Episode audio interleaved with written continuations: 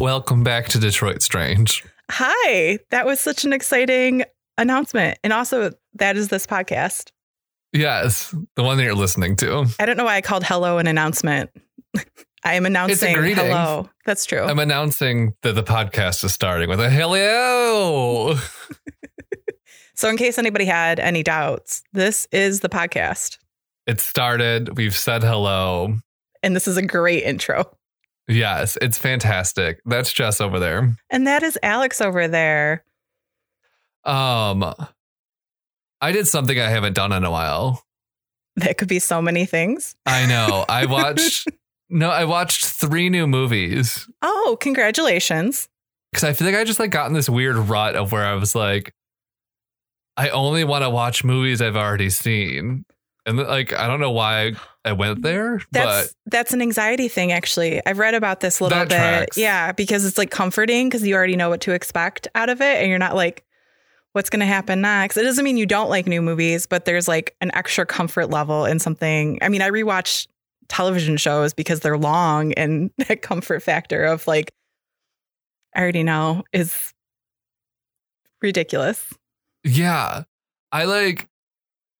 So I just for a while was just kind of watching stuff I've already seen, but just this past, I think I started on Sunday. I watched three movies. Ooh, oh, movie-thon. Not back to back. I think it's still a movie-thon if it's all in one day and you've spent half of your day. It was a couple days. Oh, it's a movie-thon that started on Sunday then. Yes. Okay. So Sunday I watched The High Note. Have you heard of it? Mm-mm. It's Tracy Ellis Ross and Dakota Johnson. Oh, yes. Okay. I did see a preview for it. I thought that might be it, but I couldn't remember what that movie was called. Yeah. The High Note really doesn't fit with the, it's not a, because you think it's going to be a punny, I don't know. It just was a very throwaway title to what the movie was actually kind of about, in my opinion. But okay. I don't recall. Yeah. I can't remember. I think it was HBO Max maybe, but ooh. Tracy Ellis Ross is playing an aging diva who had her last hit record was 10 years ago. And she's just been touring greatest hits ever since. And then Dakota Johnson's her bright eyed, bushy tailed assistant who's just happy to be there, but loves this woman she's assisting for and basically just their relationship and how. Yeah, I don't want to give too much away, but just. Yeah, no, don't. She just I don't know. It was a good movie. I really liked that one. That was the first one I watched. Then I also watched Like a Boss. And that one was on Hulu. That sounds familiar. Is that it's Rose women? Byrne, Tiffany Haddish and Salma Hayek. Yes, I somewhat recall that as well. Not seen any of these so far, though. Yeah. That one was definitely more of a feel good movie. Mm-hmm. It wasn't great, but it was look at these two women, best friends, besties, having a business together. And, they're kind of a mess, but they're together. Oh. And it's they have a small cosmetics company they started and they're kind of floundering a bit. And Salma Hayek comes in as this big cosmetics conglomerate lady and offers to buy a stake in their company to kind of help get them out of it. But then they're just the dynamic of these two best friends and then this rich bitch trying to change them. Yeah. But they stay strong, I'm sure. I don't know. Oh, okay. I won't spoil it. Ooh, no spoilers. But I said, not the greatest movie, but mm-hmm.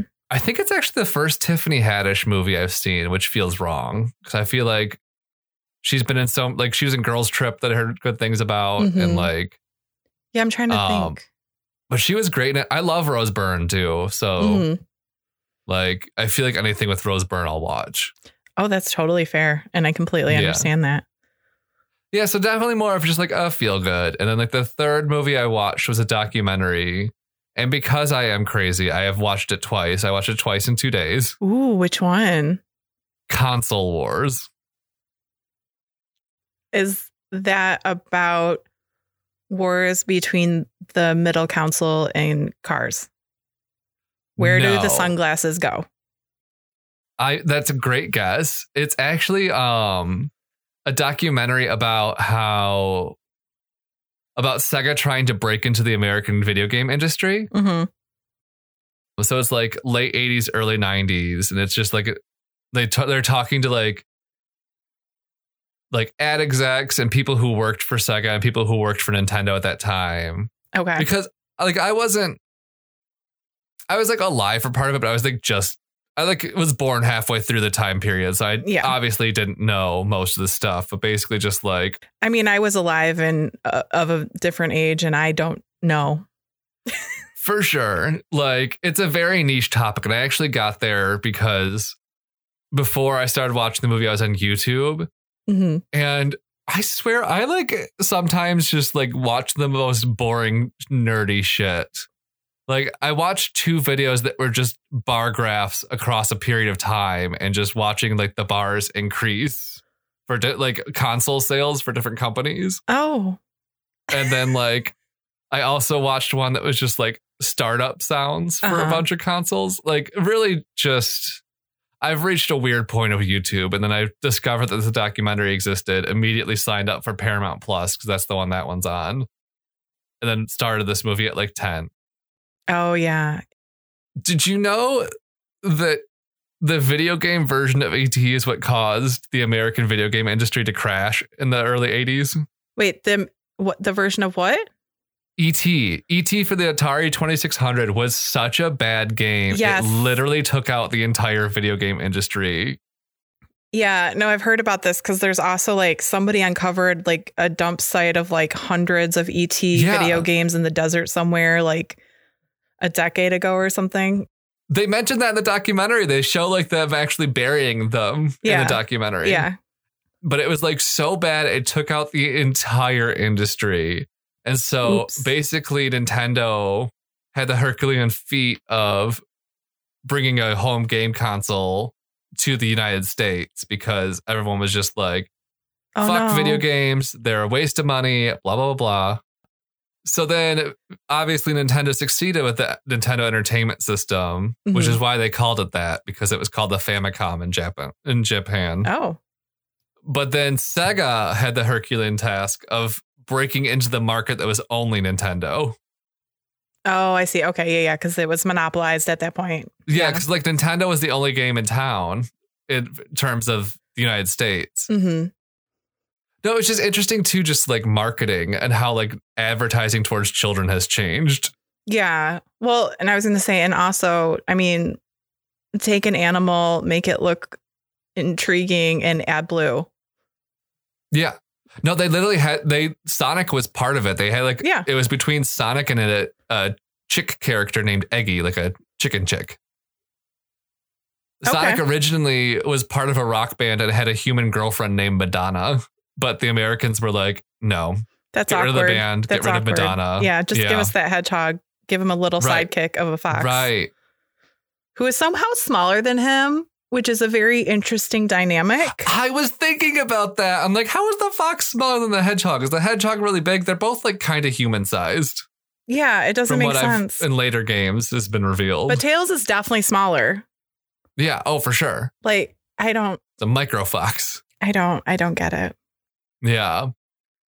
But it was just interesting all the things they tried. Like with the sequel to Sonic, they did it. They were the first like video game to do it like a movie release where like. It was worldwide, same day release, and they just hyped it up a bunch and like turned it into an event, which is like the first time that was been done for a video game, which is interesting because that's kind of the standard now. Yeah. Okay. It's weird. Yeah. I've not watched any documentaries or helped my brain in any way, shape, or form. I will argue that not all documentaries help your brain. Oh no, that's absolutely true. So I've watched some real dumb documentaries. Oh, same, for sure. But I was going to say what I have watched, which also does not help my brain, is I mentioned this off air last week too, but I am almost done with watching Once Upon a Time, the series from like years ago, all about fairy tale characters. And I don't know why. It's what you needed. I think it goes back to that anxiety thing of like, it's just easy. And yeah, there's some very attractive faces going on. So some princely folk. Mm-hmm. So I've been in different realms. That's fun. Yeah. I can get that. I mean, sometimes we need escape. Yeah. Speaking of needing an escape and being not keyed into that, have you seen the Hulu movie Songbird or like heard about it at all? No. The year is 2023 and COVID. It's basically like a pandemic movie about COVID getting worse that's set 2 years in the future. Let's not. Right. Like, how dare you? Don't you speak this into existence? Get the fuck out of here with this movie. That is not what I'm manifesting. And no, please, just let's not save that shit for years and years down the line. Right. Like right you now. Make that like 10 years in the future kind of thing. Like that's when you make the movie.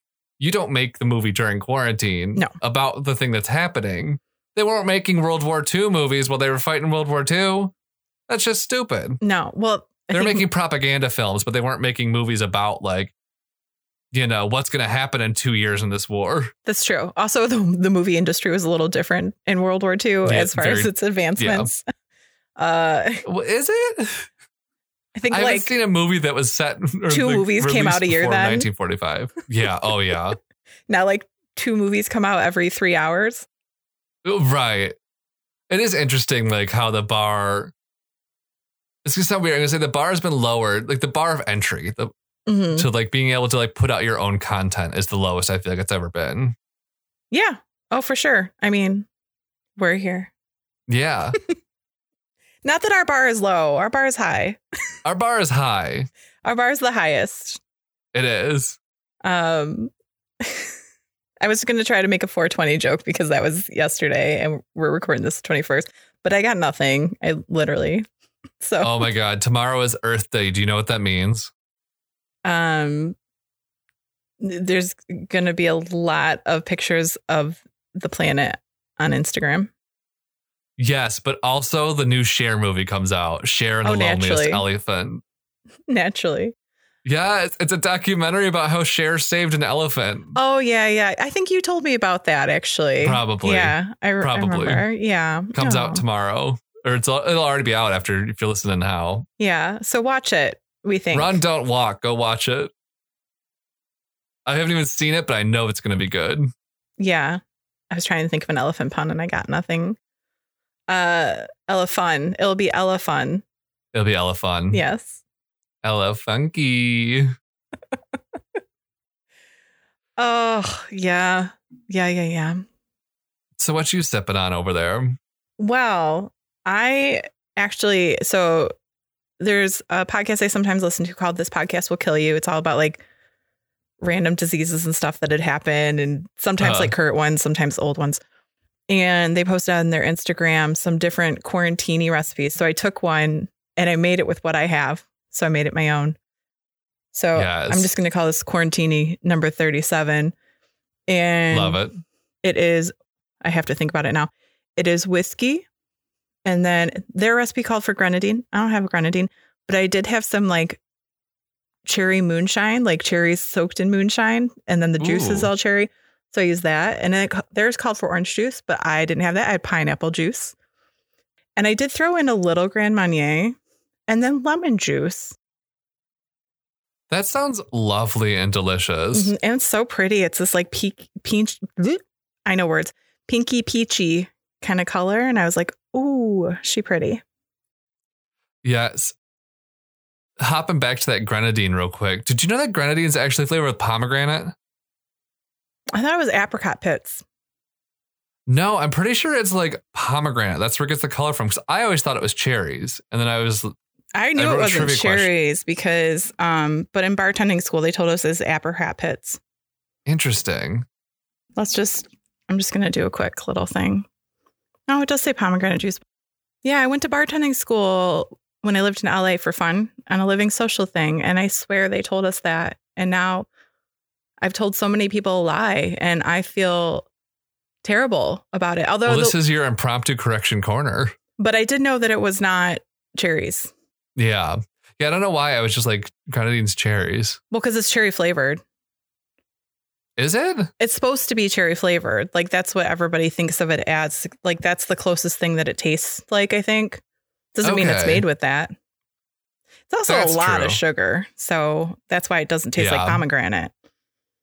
Yeah. It's just like sweet red juice. Yeah. It's syrup. Syrup. Yeah. Red syrup. Syrup, which there's different types of it. And like, there are sweeter ones than others out there in the world, we will say. Yeah. I mean, it's just for pretty, to be honest. Like, it's supposed to add a little sweetness and then just like look pretty. Yeah. So that's fine. You just gotta zhuzh it up every once in a while. Yeah. But thank you to This Podcast Will Kill You for inspiring me. Inspiring me. That's it. I do want to mention a couple of things too, because this was really exciting. Last weekend, I had the fortunate opportunity of recording with the hosts of Worst in the Industry. Mm-hmm. And I think that episode's going to be out in a couple weeks, they said. I think they release on Fridays, if I recall correctly. So I'm excited. I got to be a guest on their show. That's going to be so exciting. Yeah, they were so fun. You'll have to let us know when that's like actually out so we can all listen to it. I will. I asked them, but... I am terrible and did not write it down. So I totally get that. I'm going on memory and I remember it wasn't this week. It's like when you ask someone their name and just immediately decide you didn't want to listen to what they actually said. And you're like, oh, shit, what's their name? They just told it to me. Oh, I'm terrible with names. Often, but like that's the worst. Faces will recall your face for life. Name. Yeah. I like heard like someone talking about like, if you can only remember faces, not names, that you can still kind of like, I know who you are. I just don't remember your name. And then you list a specific thing. Like we met at this held the bathroom door open for me this one time, or we did this together. Mm-hmm. I mean, but at the same time, if you just say like, I'm so sorry, I'm bad with names. I know we've met. It should be okay. Anyway, you should not have to prove yourself to somebody else if they're asking for that proof. You're already off to a toxic relationship at that point with that person. Yeah. So maybe just shrug it off. Yeah, that's true. Just kind. Yeah. Yeah. I do try to do the thing sometimes. I'm not great at it. Where when you meet somebody, though, you try to like say their name out loud to them at some point. Like, oh, it was so nice meeting you, Alex, or, you know, something like that, because that's kind of like it puts that. There's more of a chance of that retaining in your memory, or you're supposed to say it like, I don't know if it's in your head, but I think it's in your head like 13 times. Yeah, something like that. Yeah. And I always forget. If you want to just pull a total power move, just like, see ya, Tiffany. A name you know is not right. And just like, it's a dick move and it's a power move. But it's kind of like, your name's Tiffany now. That's kind of the opposite, I think, of what we've gone full circle of like, oh, I don't know what to do, and here's the worst thing you can do in this situation. Exactly. But that's okay. That's okay. Yeah. I also wanted to mention, I don't think I've mentioned this on here, but the Detroit Women of Comedy Festival is coming up the first weekend of June. I'm helping them with their digital production right now, and it's exciting because the submissions are open. Yeah. And it's called the Detroit Women Comedy Festival. It's not purely only for women entertainers. It is for entertainers that support women. And I want to say that as well. So, and I'm excited that it's going forward this year because last year it had to get canceled, obviously, due to everything getting canceled. So I think it's cool. It's going to be virtual. Which I think is smart this year. So yeah, and they're like platforms have only gotten better for this kind of thing. Yeah, yeah. So it should be a lot of fun, and they fill my heart. That's lovely. Yeah. From like what you mentioned, it seems like a great group. Yeah, yeah. So, but I do have a question for you.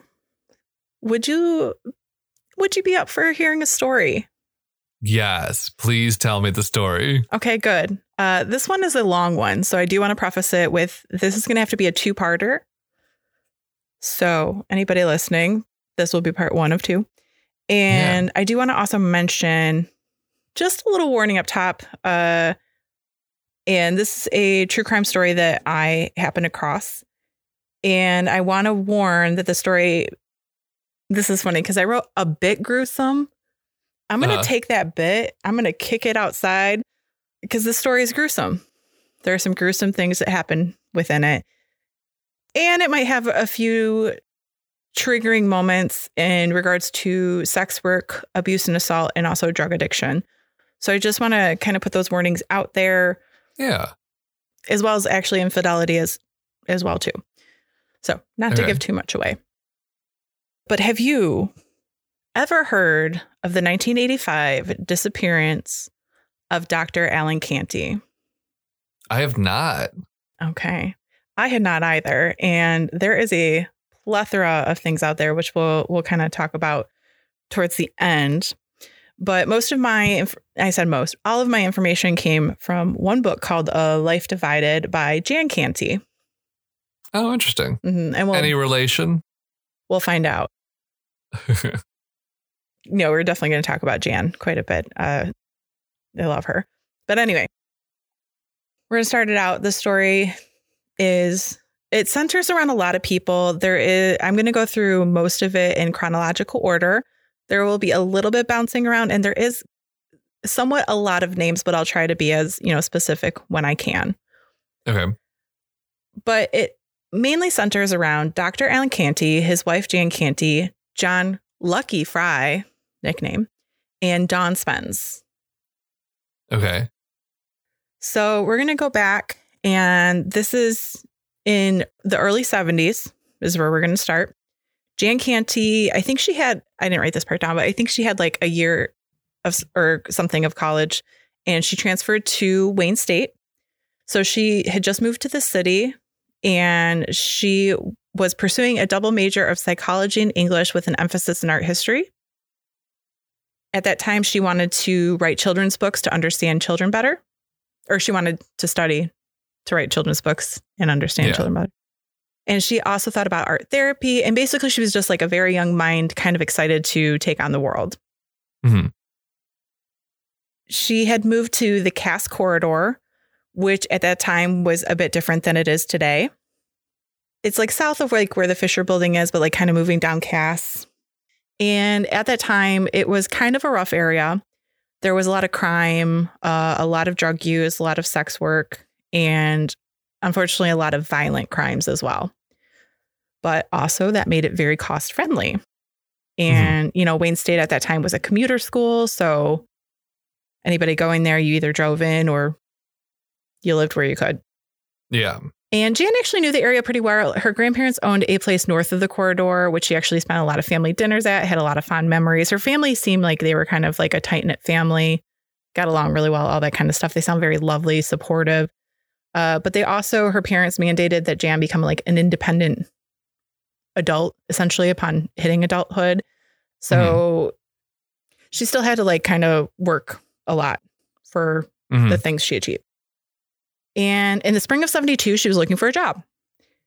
An old high school friend knew that a man named Dr. Alan Canty was a psychologist who ran his practice out of the Fisher Building. And he was looking for a typist to help him with a book he was working on. Friends set up an interview, and when Jan showed up, she didn't even have enough to cover the charge for the parking garage. Oh, dang. Yeah. And she got nervous because, you paid when you exited, and she got a little bit nervous about it. But she also was like not afraid to kind of take charge and say what she needs, which is great. She walked into a boring beige office, and things actually went well. So she even asked for an advancement of pay for parking after receiving the job. Nice. Yeah. And Al kind of chuckled and was like, yeah. And as she put it, he was, quote, easygoing, animated, bright, and patient, but bungling and hesitant to maintain eye contact. Okay. They would get to know each other. She would find out things like Al was a divorced man who spoke highly of his ex and was pretty easy to talk to. He was a big supporter of her dreams. And eventually the two began to see one another outside of the office, as well as, despite their 18-year age difference, start to date. Interesting. And when Al first met Jan's parents, they weren't concerned about the age, but they were concerned about his tendency to bluff or exaggerate upon things. Okay. But Jan seemed happy, so they were, you know, good with it. Yeah. But meeting his parents did not go quite as smoothly. The first time they were heading to their house at the last minute, Al turned the car around, citing that it wasn't a good time. Ooh, interesting. Mm-hmm. And the next try, he introduced her as his employee, and they were dating at this point. Oh. And on that trip, his parents basically interrogated her. She felt very, like... attacked. Yeah. And his parents were somewhat intense. His father, for example, was a self-trained bachelor-level forensic psychologist for the Detroit Police Department. And in 1951, he had even made headlines for a lecture with the Detroit Council of PTAs about sexual predators, in which he blamed, quote, neurotic mothers and frustrated school teachers for inflicting more damage than sex offenders and for creating more anxiety within children. So... yikes. That's the household he grew up in. Yeah, that's like such a scary way of thinking. Yeah. So we're going to talk a little bit more. We're going to expand on his childhood essentially at this point, because it's good to know where people come from sometimes. Yeah. Al grew up in Grosse Pointe, and his parents were very well connected to the city. It seems like it might have been one of those houses where appearances was kind of everything, but you conceal your emotions. And his mother used to call him Buster after the comic strip Buster Brown, which is something I've heard of, but I had no idea what Buster Brown was actually about. Have you ever heard of it? I've definitely heard of it. I couldn't tell you anything about it, though. It's just, that's an old timey comic. Yeah. Exactly what I thought of it. Oh, yeah. Basically, it was about a child of a wealthy family who pulled pranks all the time and had a dog. Okay. Yeah. So Al's mother used to call him Buster because she thought that was so cute. And on his first day at prep school, she got him the Buster Brown outfit and a dog to match. Okay, that's a little much. Yeah. Later on, so early in life, he was identifying with this Buster Brown character. Later on, he would identify himself with James Dean. Kind of a grown-up version, sort of. I mean, not pranky, but like, I don't know. Rebel without a cause, right? Yeah, exactly. And he developed a flair for thinking himself somewhat as a performer.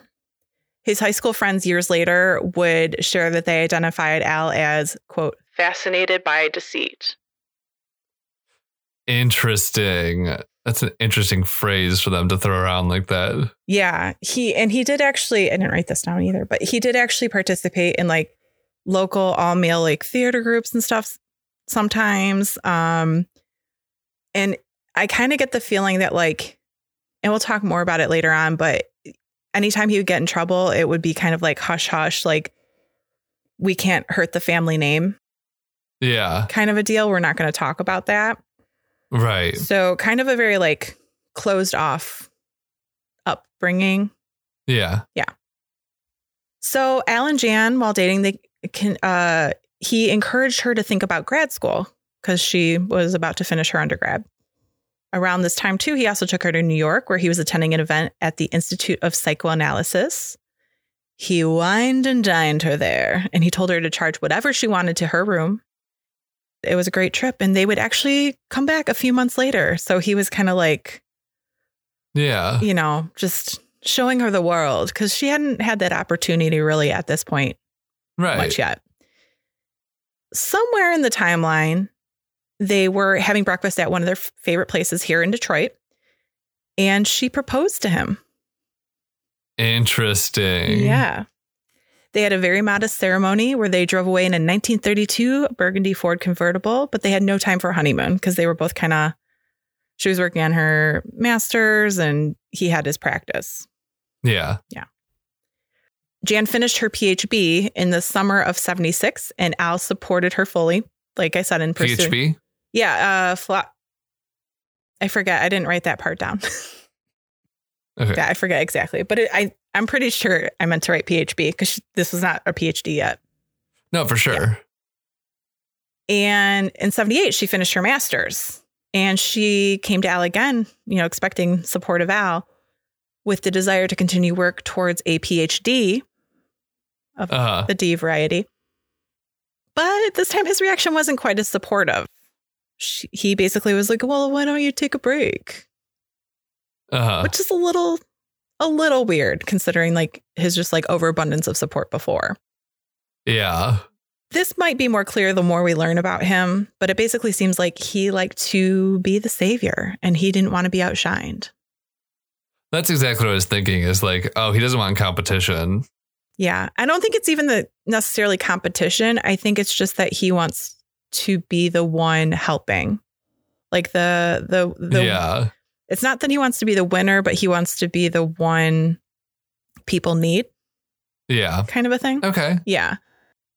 So she told Al, though, that no, my advisors suggest against a break. It's, you know, kind of hard to go back to school sometimes. He relented, sighed, and agreed they could make it work. But she finished that. And when she wanted to pursue a postdoctoral fellowship, he didn't think it was necessary. Which this is the type of thing like you have to apply to and get accepted to. Not everybody gets a fellowship. Yeah. So, I mean, you are getting paid in a fellowship, generally speaking. Yeah. It's a job. It's a starter job, essentially.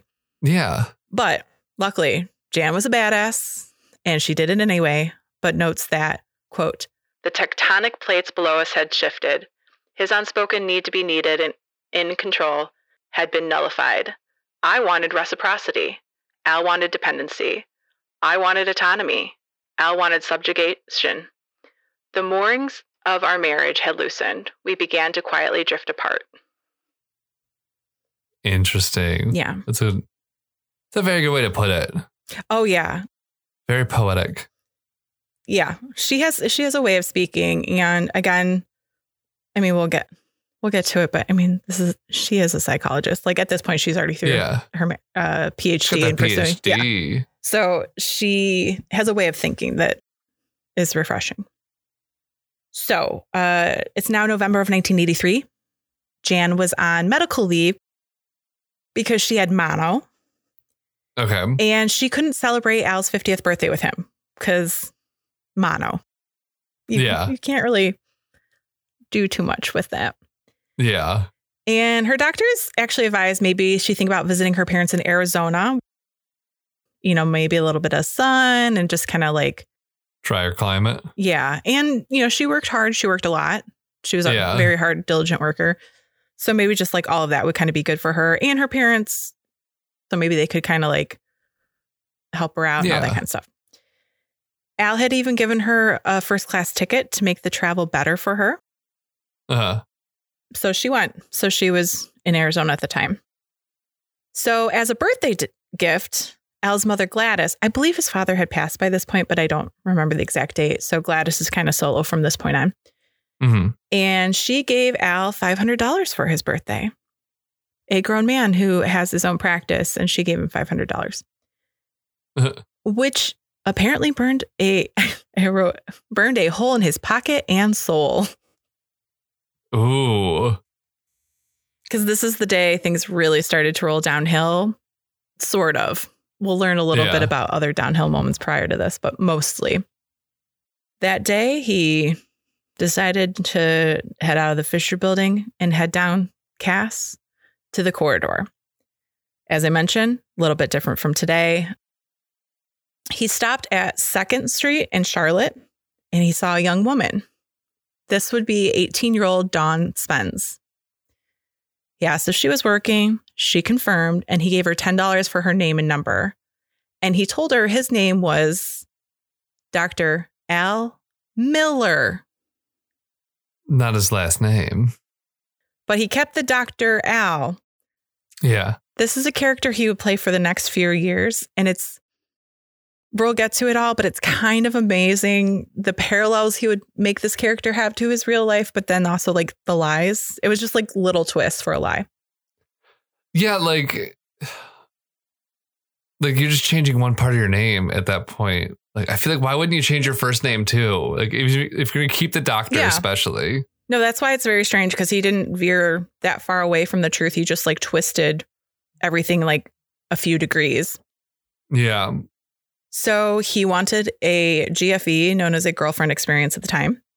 Uh-huh. If you want to know what that is, go ahead and look it up, because yeah, we don't need to go into it. And an hour later, they met up at the White Grove Diner. Okay. Dawn charged him $50. They continued to the Temple Hotel, which has since been torn down. Thank God. Because this place is a place where rates existed by the hour. Yeah. It was also, and this is why I said thank God to it being torn down, it was also extremely racist and known locally as the quote unquote White House. Yikes. Because you were screened at the door. Yikes. Yeah. So after the experience, Al tipped Dawn generously and told her he wanted to meet up again. Meanwhile, Jan's parents were taking great care of her, and Al ended up calling around 11 p.m. her time. So like 1 or 2 a.m. here. Yeah. He was surprised Jan answered, but she said she didn't want to miss his call. He started to cry and told her he was worried about her. She said, "I'm fine," and asked how he had celebrated his birthday. And he told her he went to his favorite restaurant called Chung's, which was a place that like she wasn't really a fan of. So that would kind of make sense. Tracks. So by mid-December, Jan was feeling better and she returned to Detroit, but she had a lot of fellowship hours to catch up on. Yeah. By midsummer, she was feeling a lot of fatigue. She's working like, 70-hour weeks and such. Yeah. This is when she found out she was pregnant. Oh, no. Something that she thought was not possible for her, as she had been told by doctors. But the excitement didn't last too long, as the next day she actually had a miscarriage and began to cry before she could even tell Al. Dang. Yeah. So she kind of told him why she was, breaking down at the moment. And he told her that she shouldn't have gone through it alone and lamented on how 51 was an old age for a new dad. Really supportive there. Really just making it all about him. Yeah. And this is kind of when she started to notice a little bit, like things were getting a little frostier between them. But I'm sure it was one of those things like she noticed and thought like, I'm making it up for a while. And she didn't say that necessarily, but yeah. So she finished up her fellowship and she was actually looking to start her own practice also in the Fisher Building. So they were planning on a joint office. Mm-hmm. I believe around this time, too, she also got herself a car that she called Chili Pepper. It was red and some kind of classic car that she was like really excited about. And it was kind of like her pride and joy was this car. Yeah. Like, ooh, I've always wanted this thing. And now I can do it. Yeah. Al was starting to spend less and less time at home. And he also started a brick collection. Brick? Yes. So he started collecting bricks from like all over town to pave the driveway. Okay. Yeah. So that was like his pastime when he was home, essentially. They had like a big carriage house. We'll find some bricks. Yeah. They lived in Grosse Pointe. I forgot to write this part down. They lived somewhere very nice, I believe, on a street called, if I remember correctly, Berkshire. And it was like a Tudor style. It had a carriage house, just like, we're not going to say mansion, but like very large.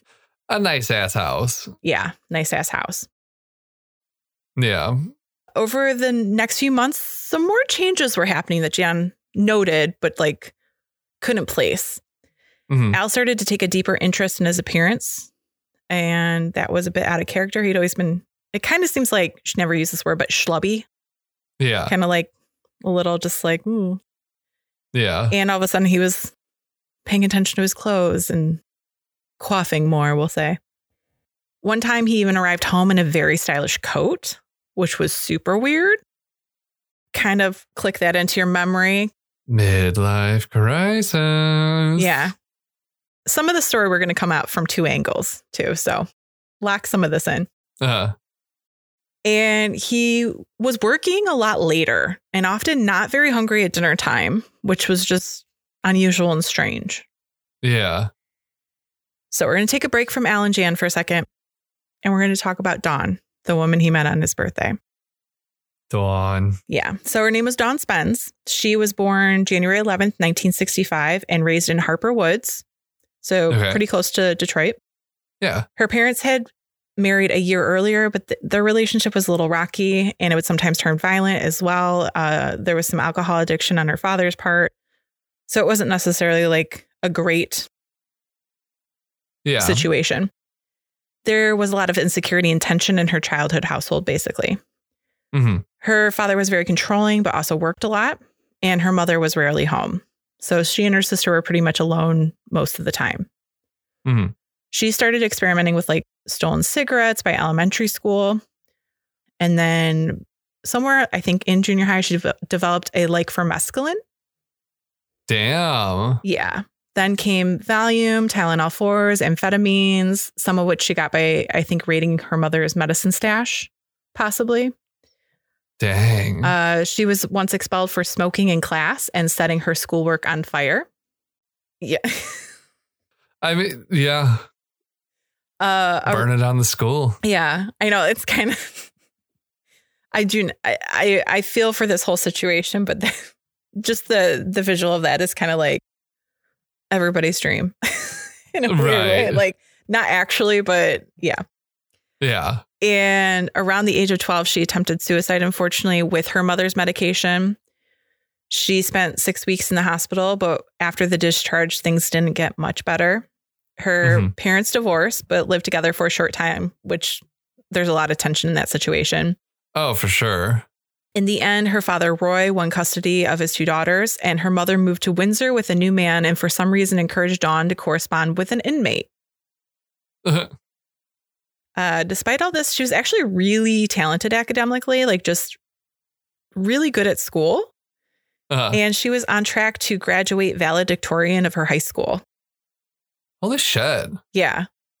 She had one good friend named Dee, who was very loyal and had a very clear head on her shoulders and urged Dawn to break off the correspondence with the inmate because they think it was becoming a little more romantic. Yeah. And meantime, Dawn had grown into a very beautiful woman. She kind of had this like natural reddish brown hair, big doe eyes was described. She's about 5'4", just an attractive woman. Yeah. And eventually Dawn's gaze kind of turned to a guy named Donnie Scott Carlton. Dee also told Dawn, no, please do not. Yeah. But Dawn didn't listen. She basically said that like, he was nice to her and gave her attention. Dawn began working and she saved for a car. And 2 months shy of graduation, she left school before becoming valedictorian to follow Donnie into the city, into the corridor in the spring of 1982, where he was working in an arcade and skimming a little off the top. I mean, given the choice between graduating high school and living off arcade skimmings. Yes, with Donnie. Pretty tough choice. Donnie. Yeah. Just Dawn and Donnie. Mm-hmm. And when Dawn moved in with Donnie, they had some friends over one night. This is how quality of a man this guy is. This is when one guest told Donnie he knew a couple of guys who would pay to spend some time with Dawn. Just, you know, as one discusses. At a party, a gathering. Yeah. Ugh, it's just, Yeah, just a lot of skis happening. It makes my skin crawl. And Dawn overheard this and she started thinking, yeah, I could do that.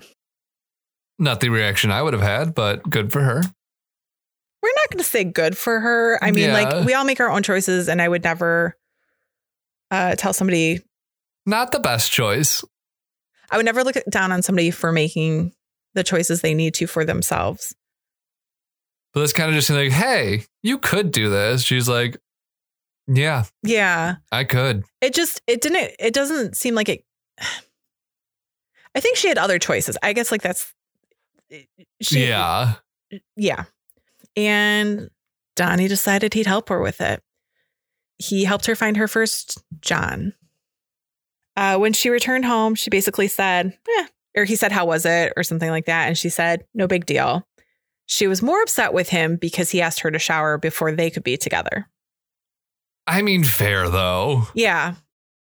Now we're going to enter John, nicknamed Lucky Fry. So if you hear me say Lucky or Fry, it's the same human. You will not forget him. He referred to himself as a sponsor of sex workers, never calling himself a pimp. Sponsor. He saw Don and told Donnie he wanted to be her sponsor and that he had experience doing so. We're going to dive a little into his past and a little bit about him. So John Fry stood at 5'10". He was born August 31st, 1946, by the Tennessee-Kentucky border. Mm-hmm. He was known for being impatient, corrosive, arrogant, aggressive, and quite controlling. Yikes, not a great combo. No. He also, unfortunately, did not have the greatest memories of childhood. He was the oldest and helped with his younger brothers. His father was both physically and verbally abusive, and their mother never dared to intervene, which... Understandably so. Lucky began using drugs at the age of 13 and by 21 had progressed to heroin.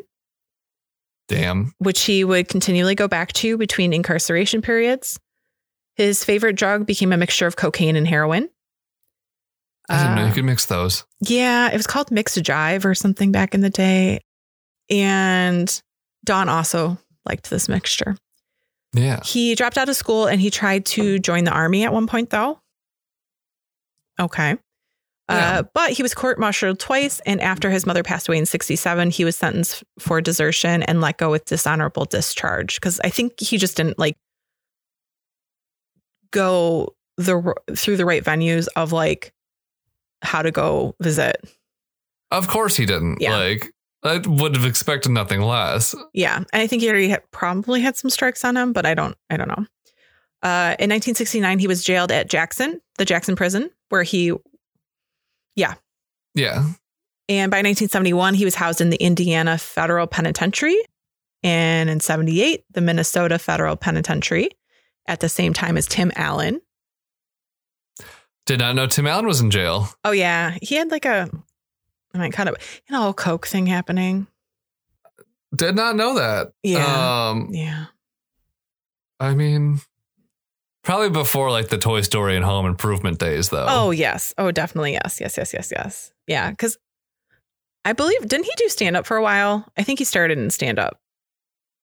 I honestly know nothing about him other than he's from Michigan. Narrates commercials sometimes. I just remember Tool Time. I can't do the noise. Yeah, I was never super into Home Improvement. Shocking. Nobody. I mean, it was fine. A bunch of guys doing tool stuff. That's not what it was about. There were three boys around my age, and I thought they were kind of cute. So, yeah. I was fine with the show. The mom was the best character. I was just about to say, and the mom had some good, no moments where she just felt you're wrong. Yeah. Stop being a jackass. Yeah. So anyway, Lucky. Oh, and he also served time in the Marquette Penitentiary up north. Kind of made a tour. Yep. Most of his lockups were for things like bad checks, conspiracy, larceny, counterfeiting, assault, breaking, and entering. Okay. Tracks. So, again, a tour of all the things. Yeah. He likes a variety. Yes. Eventually, he completed high school behind bars. Yeah. And in the early 1980s, he joined a prominent motorcycle club in Detroit and earned his nickname Lucky. Basically because he survived an assault from a rival biker gang in 1983 that he probably should not have survived. Lucky. Mm-hmm. The aftermath, he shaved his head and added to his tattoo collection. I'm guessing on his head? Everywhere? Okay. Yeah, a lot of them on his arms. He had some really racist one on the back of his arms, but I can't. Ooh. I saw that one not in this book. I saw that one somewhere else and I didn't write it down. It was just a passing thing. But some of the ones I did write down is he had FTW, which stood for Fuck the World. Okay. He had another one of Tweety Bird next to his skull and crossbones, predicting as you are, I was, as I am, you will be. Tweety and skull and crossbones? Mm-hmm. What an odd combination. And a very cryptic. Yeah. Gross. Mm-mm. No. I don't like it. And then he had another one, LBT, living on borrowed time. Okay. Yeah. I want to say it was 17 tattoos or something. Just a lot of tattoos. Yeah. So he would go on to get married and divorced 3 times, and he would have 5 children, none of whom he would support. Okay, not shocked. Yeah. Few accounts from some exes and some of the girls he sponsored is one told a story of when she laid a hand on him in anger and he grabbed a bat and clubbed all of her furniture to smithereens and put holes in her walls before three men subdued him. Holy shit. Mm-hmm. Another named Cheryl Krizanovic was an ex he had forced into the trade by beating and choking her. Yikes. Yeah, just absolutely disgusting and terrifying. Yeah. Just there's another account of him putting one of his girls in the hospital for 6 weeks with broken ribs and a ruptured spleen. That is no joke. Mm-hmm. Yeah. So just not a good guy. No. Yeah. Sounds like a bad dude. Yeah. Real bad guy. Shockingly, though, he did kind of have a weird soft spot. Sometimes when he saw other men mistreating women, which is kind of strange. That is. Yeah.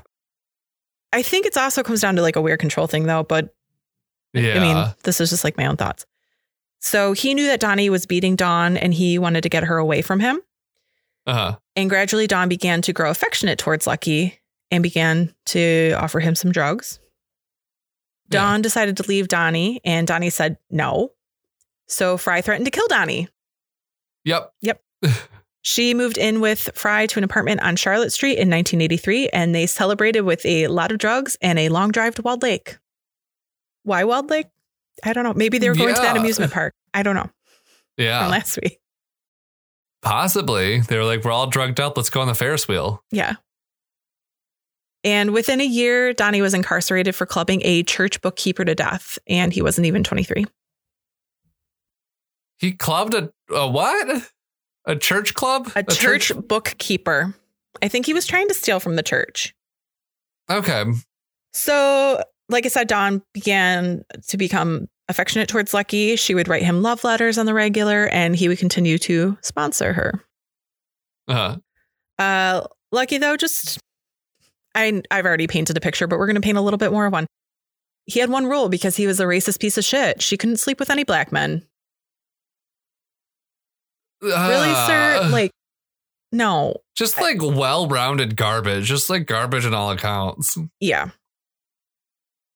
So somewhere around this time, Dawn was picked up for solicitation by the Detroit Police Unit in charge of investigation of sex workers. Bando, one of the cops on this part of the force, wanted to try and help her. And so he actually called her father, Roy. Roy invited Dawn to come back home and arranged for them to meet up the following day at a cafe. Bando and his partner met with Roy the next day to wait Dawn's arrival, but she never showed. Huh. Mm-hmm. And she received her 7th arrest for solicitation in early December 1983, just shortly after seeing Al. Oh, okay. Mm-hmm. Lucky saw Al as a potential man to take advantage of, as he had been with Dawn 3 times in this particular week. Because at this point, Dawn and Al were meeting regularly. Yeah. He wanted a face-to-face with Doc Miller. Mm-hmm. Because remember, that's his pseudonym. And he told him that he needed $250 for Dawn's bail. Thing is, though, Dawn was already released and watched this interaction from upstairs. And the bail money was not even $250. Oh. So they were taking Al for a ride. They were seeing what they could squeeze. Yeah.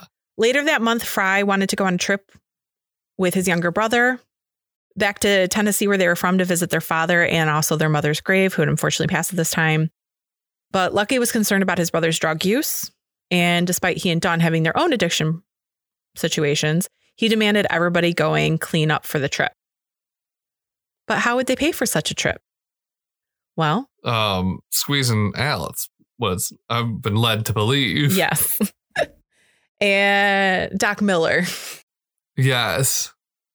Mm-hmm. I love that this guy, Lucky, like, I hate that it reminds me of a Bible verse of like, remove the log from your own eye before you remove the log from your neighbor's eye. And it's just like, bruh, why are you against all these things that you are very clearly doing? Yeah. Yeah. It's there's such a weird irony to it. Like Also, don't be a hypocrite. Right. Like, I don't know. I imagine one of his tattoos was like a tattoo spelled wrong, or like it was like honor among thieves or something like that. Like, oh, probably, you know, would not be surprised. So Dawn, of course, went to Doc Miller, Al, and asked for $300. So, of course, Al brought her $1,000. Just over delivering. Mm-hmm.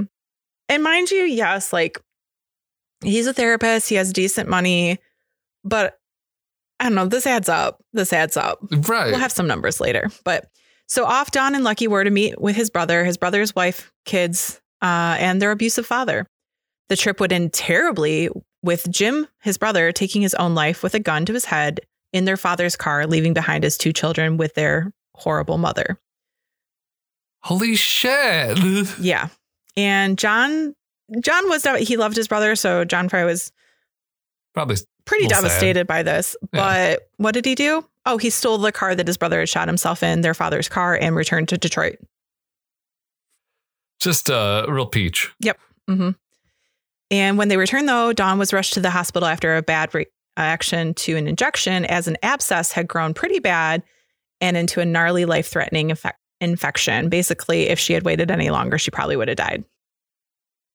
Damn. Like, mm-hmm. No thanks to needle drugs. No. So her good friend, Doc Miller, who at this point had told them that he worked at Detroit Receiving Hospital as a medical doctor. Oh, my God. So another just a little bit away from the truth. He came by to review her charts. What? So that's BS. Yeah. Yeah. So anyway, Dawn told him that she had a car she needed to buy, the stolen one from Tennessee that they already owned because they, not owned, but they already had in their possession because they stole it. Yeah. So what did Al do? He gave her $800 to buy this car she needed to buy. Because, of course, at this point, why not? Yeah. Yeah. By mid-January 1984, Dawn was discharged. So naturally, it was time for a spending spree, one of many. And who are you going to go on a spending spree with? Sugar Daddy. Sugar Daddy. So this time she used Al's money, though, not just for things for herself, but also to get Al a gift. That's how, yeah. Is it really a gift if it's bought with that person's money? Right. And the interesting thing is, two men's coats were purchased, one for Lucky and one for Al, which Al ended up wearing. Does a nice new fancy coat for Al sound familiar? It sure does. Yeah. Yeah. By March 24th, Dawn was arrested once again for solicitation. Fry asked again for bail money. This time, though, surprisingly, Al refused. Weird time to grow a backbone. We're not going to say that it was a fully developed grown backbone at this point. Yeah. But yes, he did, however, still visit her, signing in as Al Canty, not Miller. Well, there goes the charade. Well, except for they didn't necessarily. I mean, the police see it, but I don't know that they necessarily have access to that. But just an interesting, like, what he does in certain situations. So that spring, he started to have frequent dinner dates with Dawn before heading home for his second meal with his wife. Him not being hungry at dinner. Does that sound familiar? It sure does. Yeah.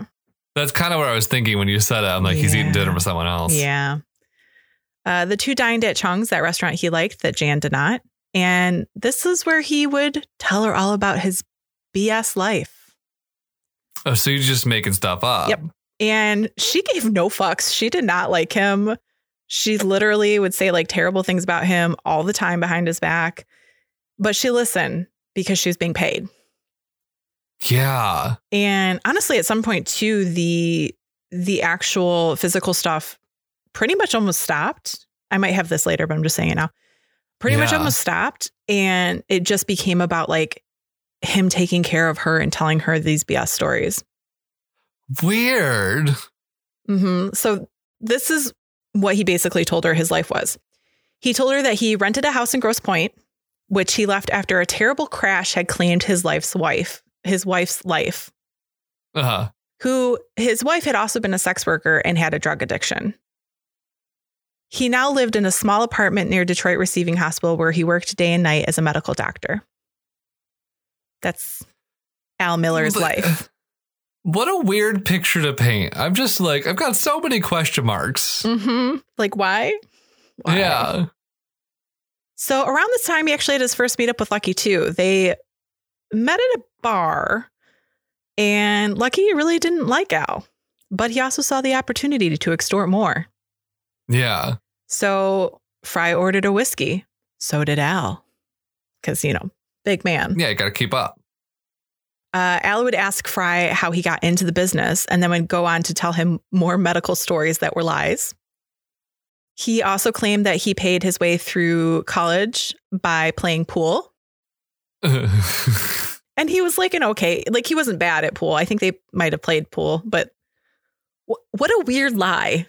Right. It's just kind of like all these lies. It's like, why? I don't know.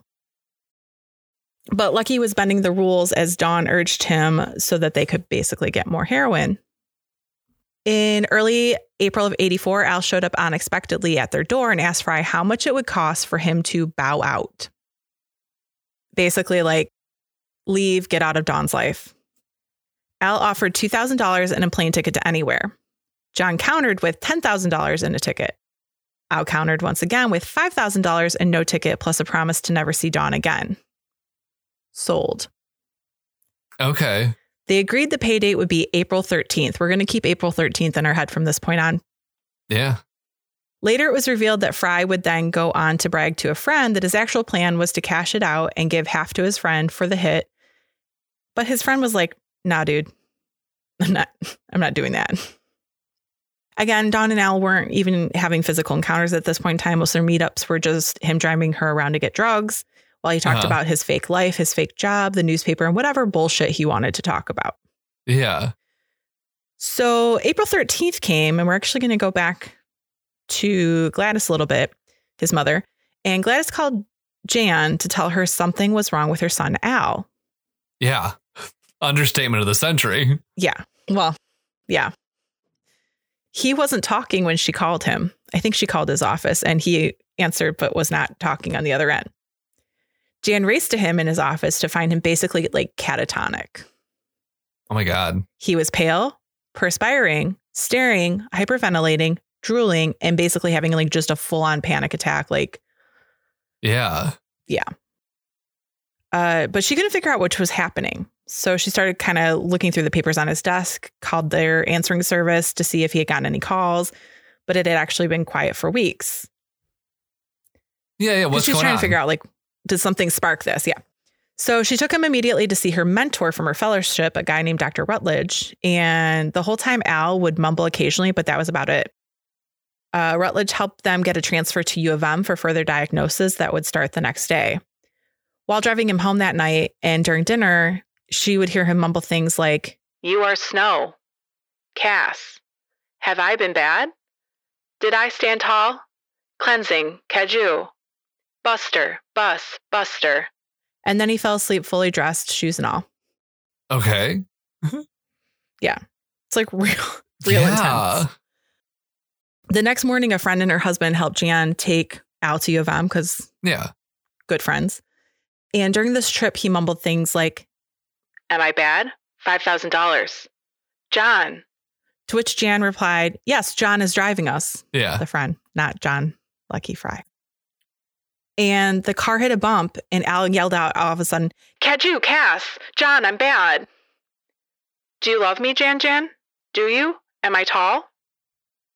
Okay, so he's just like fully losing it, it sounds like. A lot going on. And the doctors at U of M were basically just stumped because, like, this is what's going on. Like, what happened? Like, something sparked this. Yeah. And Jan told them that he'd been working long hours and had seemed more distant, and would do weird things around the house, like leave the fridge open, like nothing detrimental, but just like, that's not regular behavior for him. When asked about the bad news, though, she had nothing. She was like, no. So they called his mother, Gladys, to ask if anything had happened like this before, you know, his history. And she said, "No, never," which would later be revealed to be a lie. Not shocked that everyone's lying. Yeah, and we'll get into that in a little bit. So during admission, he started screaming, they're coming for us all, the wicked, the evil, they're coming. And then proceeded to get on his hands and knees and follow Jan around saying, they're bad, you're pure. I've been bad, birthday, pure as snow, as snow, as snow. It just kind of seems like the record in his head is just like skipping tracks. Yeah, for sure. And so I just take that CD out, like wipe it a little bit. Mm-hmm. And as Jan was walking away, she could actually hear him screaming, Mommy, Mommy, don't leave me. Take care of me. Don't leave me. Okay. So just. Yeah, just all over the map. A lot of like unresolved, things going on up there. Her friends drove her home and she started to reflect, realizing she didn't really know much about her husband's life at this point. They'd kind of become glorified roommates. Yeah. For the next 6 weeks, Al would stay in the hospital. And during this time, Jan went to his office to check up on his mail and kind of like try to figure some stuff out, basically, because this is weird shit. She was Nancy Drew in that case. Yeah. And this is when she started to discover the financial issues that were starting to pile up. Oh, shit. Mm-hmm. Like, just... She had always felt like he was taking care of that stuff, so she kind of, like, would let him. Yeah. And, you know, this confused her. So, like, how had he been working this many hours and how could money have gotten this bad? Yeah. Like it just made no sense. She also found unused Detroit Receiving Hospital envelopes, as well as two from Harper and Grace and one from Henry Ford, which he would have no reason to have those envelopes. He didn't work at any of those places. Mm-hmm. And also the checkbook was overdrawn. Yeah. So she asked his mother, but no answers were given. She's helpful as ever. Yep. So he was discharged on May 8th, 1984, and advised not to jump back into work right away. The final diagnosis was that he had suffered decompensation. Okay. Which I've not heard of before. But it was also revealed at this time that his mother had failed to disclose that he had more of a history than she led them to believe. Amongst the things she didn't disclose was he was jailed multiple times for unpaid parking tickets in his late teens twice. Not super relevant, but just kind of a little. I'm just more surprised you can get jailed for a parking ticket. Oh, twice. Yeah. Twice. But the larger thing that might have been helpful is that he was hospitalized for bad nerves after his divorce, which he had said happened in 72. And he had told Jan it was 67. Okay. So a little lie. Yeah. Big lie there. And also, he had a breakdown after receiving a draft notice in 1951. And somewhere in childhood to teens, he had been admitted by his father to The Haven, which is a private sanitarium in Rochester for the rich and confidential. Okay. So just like that would have been good history for the doctors to probably know these things. But we don't talk about those things. No. Private. Yes. So private. Because that's helpful. Right. So the drive home was very weird, according to Jan. She suggested a trip maybe for them to, you know, calm down, kind of take an R&R type thing. Yeah. Al just kind of like nodded. But when she told him she'd gone to his office to organize his papers, he got mad and started yelling, you think because you're almost done, you can take control. So just total shift of everything. Yeah. And she said, hey, dude, you better listen to the doctors because I can't do this again. And if you're going to act like this, no, just kind of like a. Don't do this. Don't try it.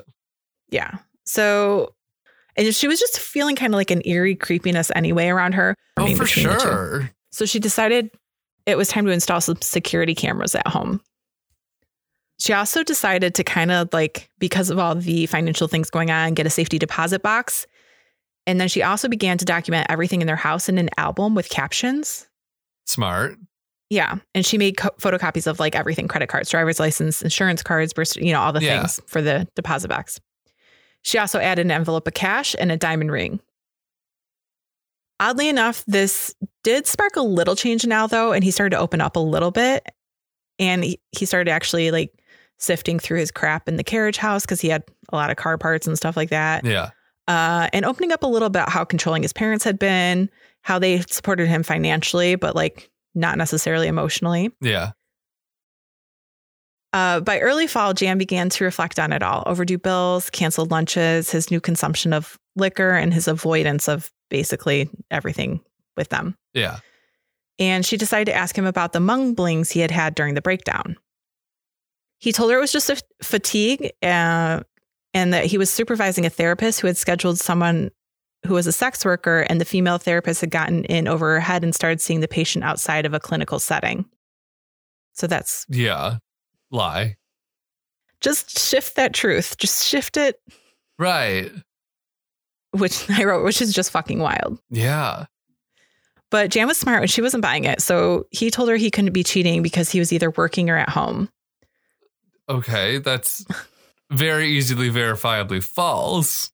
Yeah. And the following week, he announced that he had added jail consultations to his schedule. Jan was like, what the fuck? Why would you do that? You're already so busy. Like, why would you add another job to your job? Right. And she offered to go with him, but he said no. She finally asked him if they were having financial issues, and he responded, it's complicated. It's complicated because I keep giving our money away. Uh-huh. And Jan she said, okay, fine. We need to sit down. We need to plan and organize our schedules and our finances. And he said he would do so with her as soon as he was free. So he just kept that. Free from schedule. What, sir? Yeah. Free from what? So at the same time, too, we're going to shift a little bit over to Lucky and John.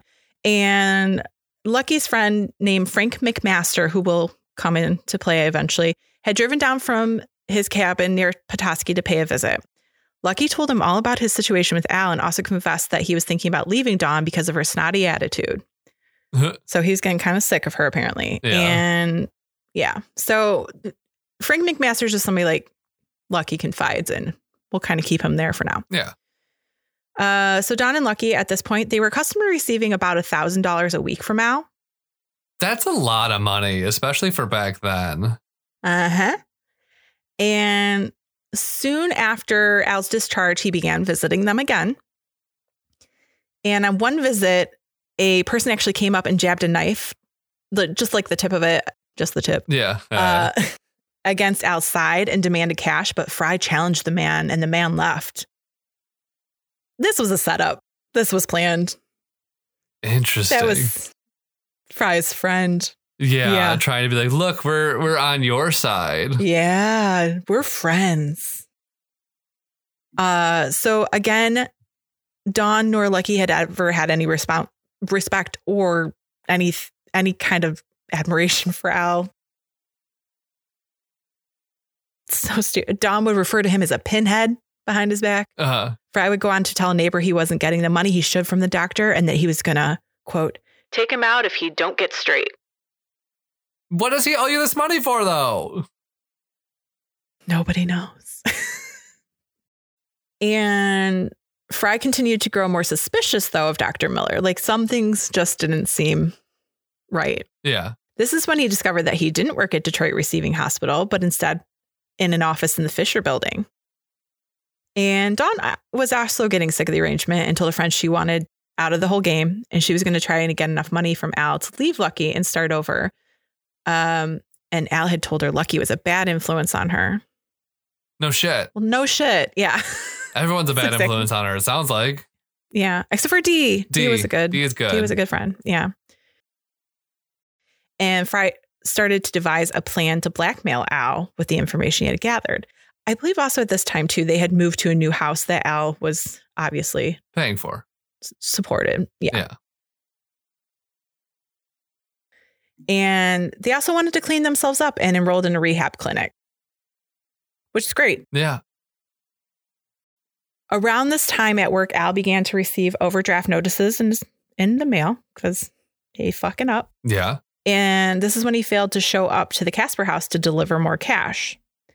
The following day is the day that his car was stolen outside of Detroit Receiving Hospital.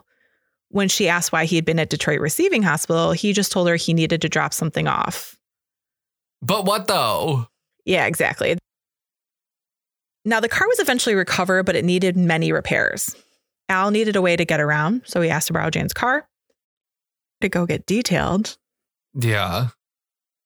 But he was off to Casper, where he told Dawn and Lucky he had borrowed the car from a coworker's daughter. Because again, this car stands out. It is like a red classic car of some sort, Chili Pepper. And Al picked them both up, took them for a drug run. This is right after their release from the rehab clinic. Oh, Dawn good. Yeah, great guy. Great want to make guy. Sure that rehab didn't stick. Yeah.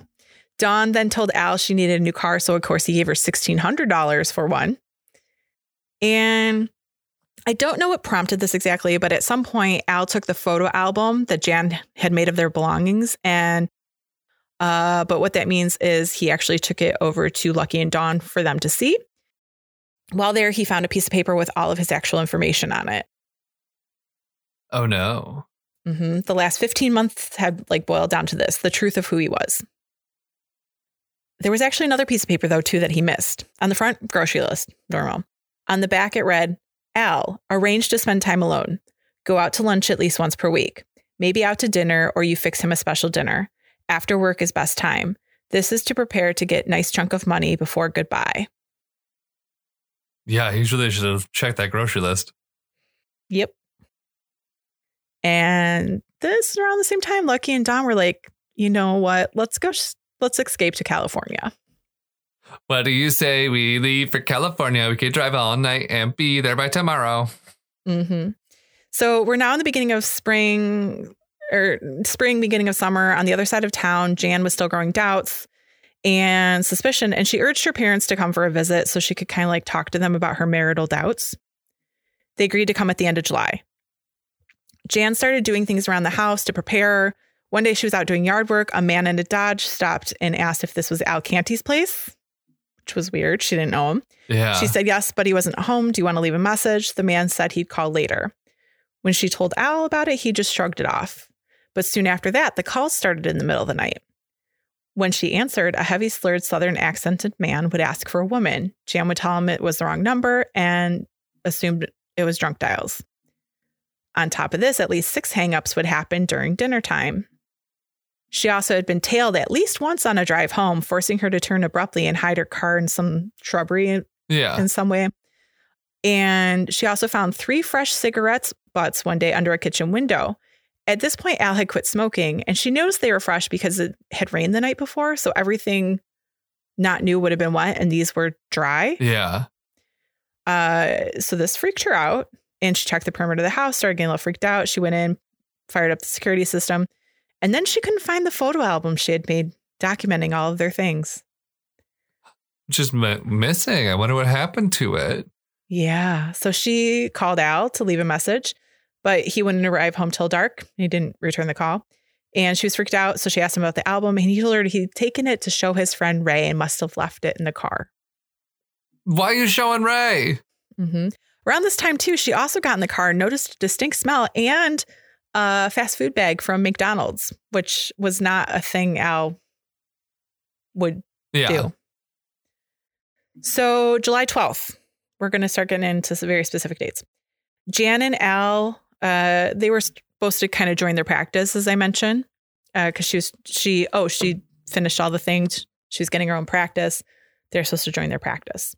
Yeah. And they were headed to the Fisher Building to work on this. And Al suggested, hey, let's go grab breakfast at their favorite place where she had proposed, which she was like, oh, that's different. Like, he hasn't done anything like that in a while. So that was kind of like nice. She wasn't like head over heels like, oh, but she was just like, oh, this is a nice surprise. Yeah.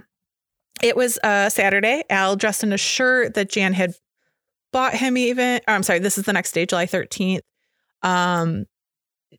And he came out. He was in a shirt Jan had bought him. He grabbed his thermos he took everywhere with him. And while headed out the door, he stopped, turned around and said, just wanted to say, I love you. I apologize. Nice, but ominous. Mm-hmm. This caught Jan off guard. She was still trying to decide if it was time to leave him, but she like wasn't sure. She's waiting for her parents to come into town. They were doing the next few days or whatever. Yeah. And summer storms began to roll in and kind of continue throughout the day. And again, we're at July 13th right now. Al called around 3 p.m. to say he'd be home around 7 for dinner. Around 6 p.m., she began to cook some burgers for the two of them. These burgers would never get eaten. Bummer. Yeah. Jan sat waiting for Al while watching Live Aid on TV. Oh, interesting. Yeah. Give some connotation of what was happening. Pop culture. Yeah. And at first she blamed the weather, but by 11 p.m. she had a premonition and she was certain he was dead. Fair guess at this point. Yeah. She called her next door neighbor, Jim, who agreed to help her look. They went to the Fisher Building and they saw that he had signed out at 6:35 because after 6 p.m. everybody had to sign in and out of the building. Yeah. They checked his office, but he wasn't there. And once home again, she called State Patrol, the emergency room, and Grosse Pointe Park police, but nothing. Damn. Mm-hmm. So July 14th, Sunday, Jan continued to search with her friend Celia. They checked the Fisher again, nothing. They went to a police station. It hadn't been 24 hours, though, so they wouldn't let them report it. So they went to another one. And technically, at this time, it had been 24 hours since she had seen him. She also called her parents, asked them to come in to town earlier. She called a radio station she knew from the Fisher Building, who interrupted their broadcast to put out a missing alert for a psychologist from Grosse Pointe Park. She called Ray, his mother Gladys, but no one had seen him. Gladys asked to be picked up and wanted to wait at Jan's house with her. And the Cantys' deep connection, his parents, came into play. By Monday, a Grosse Pointe detective called Jan to review some of the information, and the story quickly was picked up by the media. July 15th, still no Al. Jan convinced his mother to go back home and said, you know, I'll call you, but what if he shows up there? They didn't get along, so. That's a smart strategy. Like, oh, you should go wait at your house and see if he shows up there. We'll call each other. Get out of my house. Yeah. And in the meantime, too, her parents had come in. They were coming in that day at 2:55. She told them. They knew everything happening. Her father started to help her search. And this is when he discovered Al never worked at that jail that he had said he was working at. She was like, what the fuck else? What is going on? July 16th, Ray, the friend from high school, showed up to Jan's office and told Jan a story of the drug addict and that Al had been seeing, but he didn't really know that many specifics. Yeah. By this point, an investigation had begun into Al's disappearance, and Jan was called in by Inspector Gill, and her parents accompanied her. She was questioned by several detectives. Gill Hill was quite the inspector, too. Firstly, he made his acting debut as Eddie Murphy's boss, Detective Todd, in Beverly Hills Cop. Uh-huh. Secondly, he had a reputation for getting suspects to talk, and previously he had even helped with the Atlanta child murders. Okay. Case, which is a big... I don't know anything about it, but yeah. There was a really good podcast series about it, but I can't remember right now. This is when Gill Hill told Jan the story of they had been investigating a house and they had found Al's name and personal information in this house on Casper Street. He also asked her if her finances were in order or if she was suspicious of money issues. She let him know she had a hard time getting Al to talk about it. She then told him that Al had called around 3, said he'd be home around 7. The conversation was long. The last thing he said, or she had said, was be safe, and that's about it.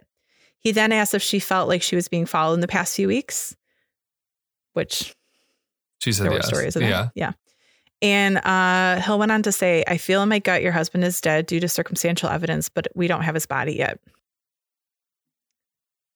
So further discussion with Hill would ask Jan to look at mugshots of Fry and Spence. If she asked if she knew either of them, she did not. She was warned to look at their faces and stay away from them if she saw them.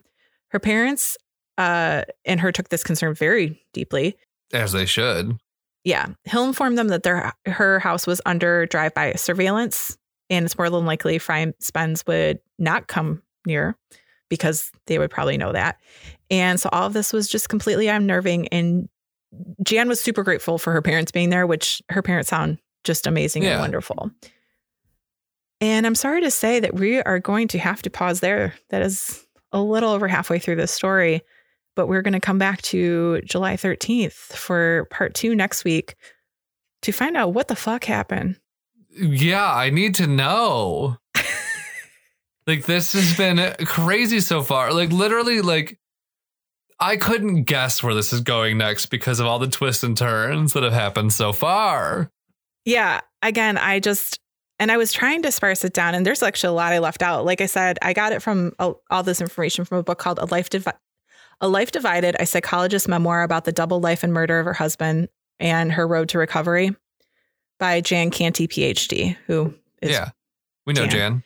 Yeah. And it's really good. There's so many other things too. I'll go more into depth about like all the stuff you can read or watch about it. But there's so many things that have covered this. I've never heard of this though. Me neither. Like this is completely new to me. This book is really cool because it is written from her perspective. Yeah. And like she did lots of research and stuff too.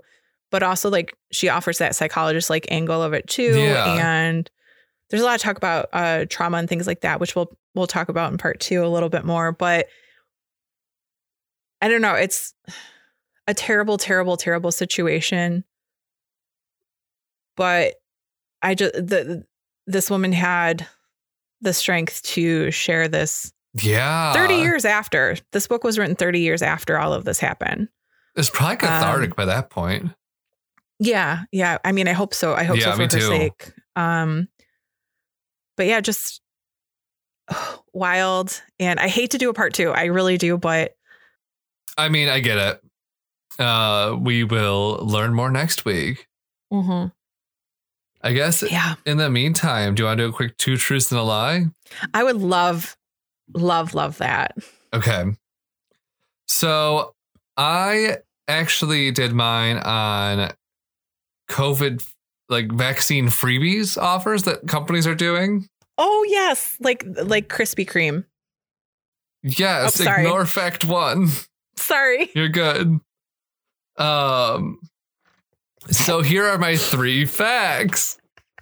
Krispy Kreme is giving away 1 free donut a day to anyone with proof of at least 1 shot of vaccine. But if you choose not to get the vaccine, they will give you a donut and a medium coffee, but only on Mondays through May 24th. Fact 2.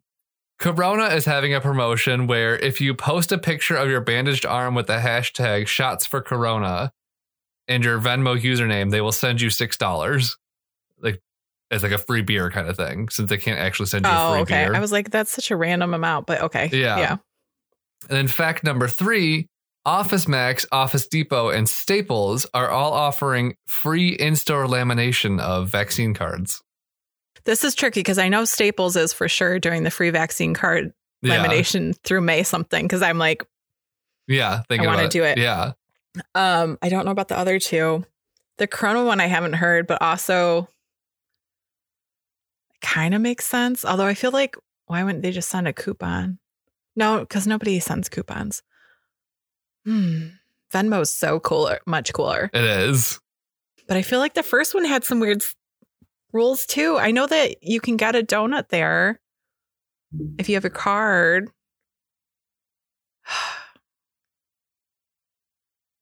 I'm going to go with... Actually, I'm going to go with fact number 1 being the lie. That is actually true. Damn it. I knew it too, but I thought maybe you twisted something weird with that extra if you don't have it one.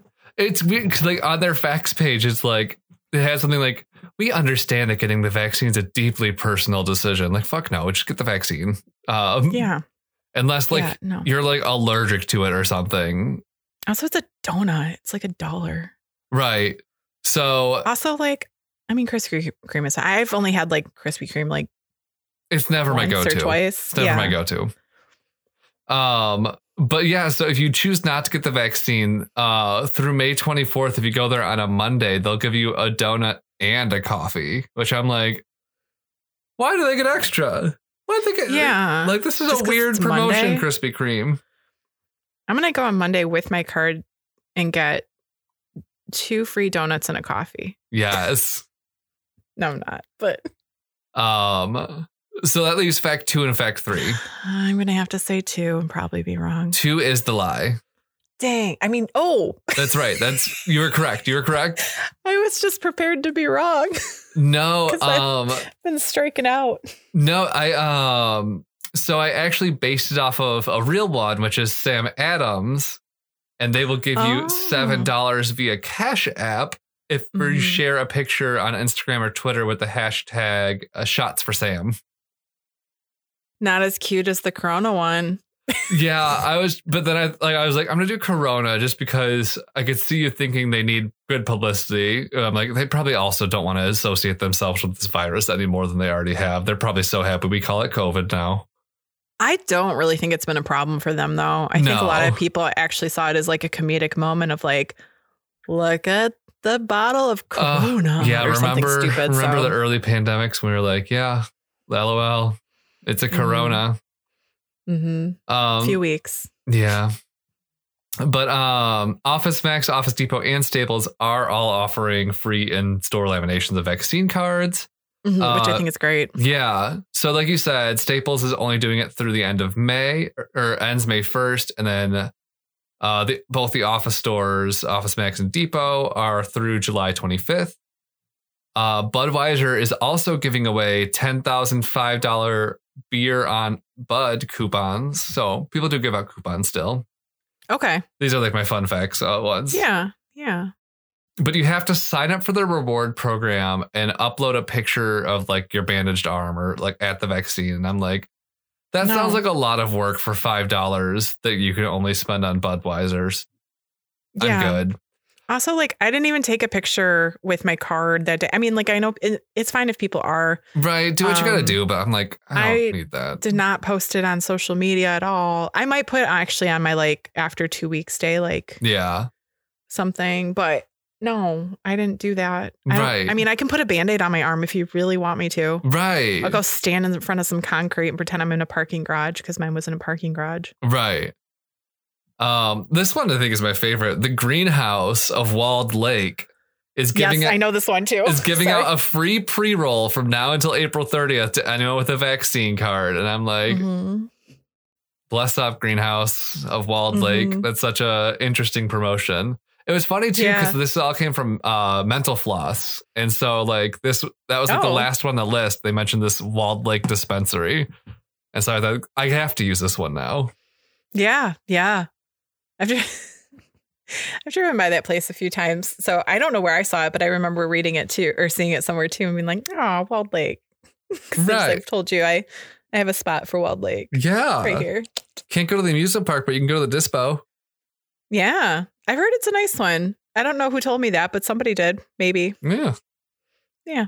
Support local business. Yes. Yeah. By getting free shit. Yes. I think that wraps us like a pre-roll. Oh, we are rolled so well. We are pre-rolled so well. Yes. Mm-hmm. Light it up. Lit. To end this. Yes. I don't know what I'm saying anymore. You know what? It's okay because we're getting to the part we can do in our sleep. If you want to follow us on our social medias, we're at Detroit Strange on Instagram and Twitter, Detroit Strange on Facebook, and our email address is DetroitStrange@gmail.com. Mm-hmm. And I've talked so much. I'm just going to say, do all the things that podcasts. Subscribe, rate, review, do the things. Yeah. Patreon, Threadless. Mm-hmm. Yeah. And until next time. Mm-hmm. Stay strange. This has been a production of Planet Ant Podcast, powered by Pinecast. Our theme song was recorded by Sax and Violence.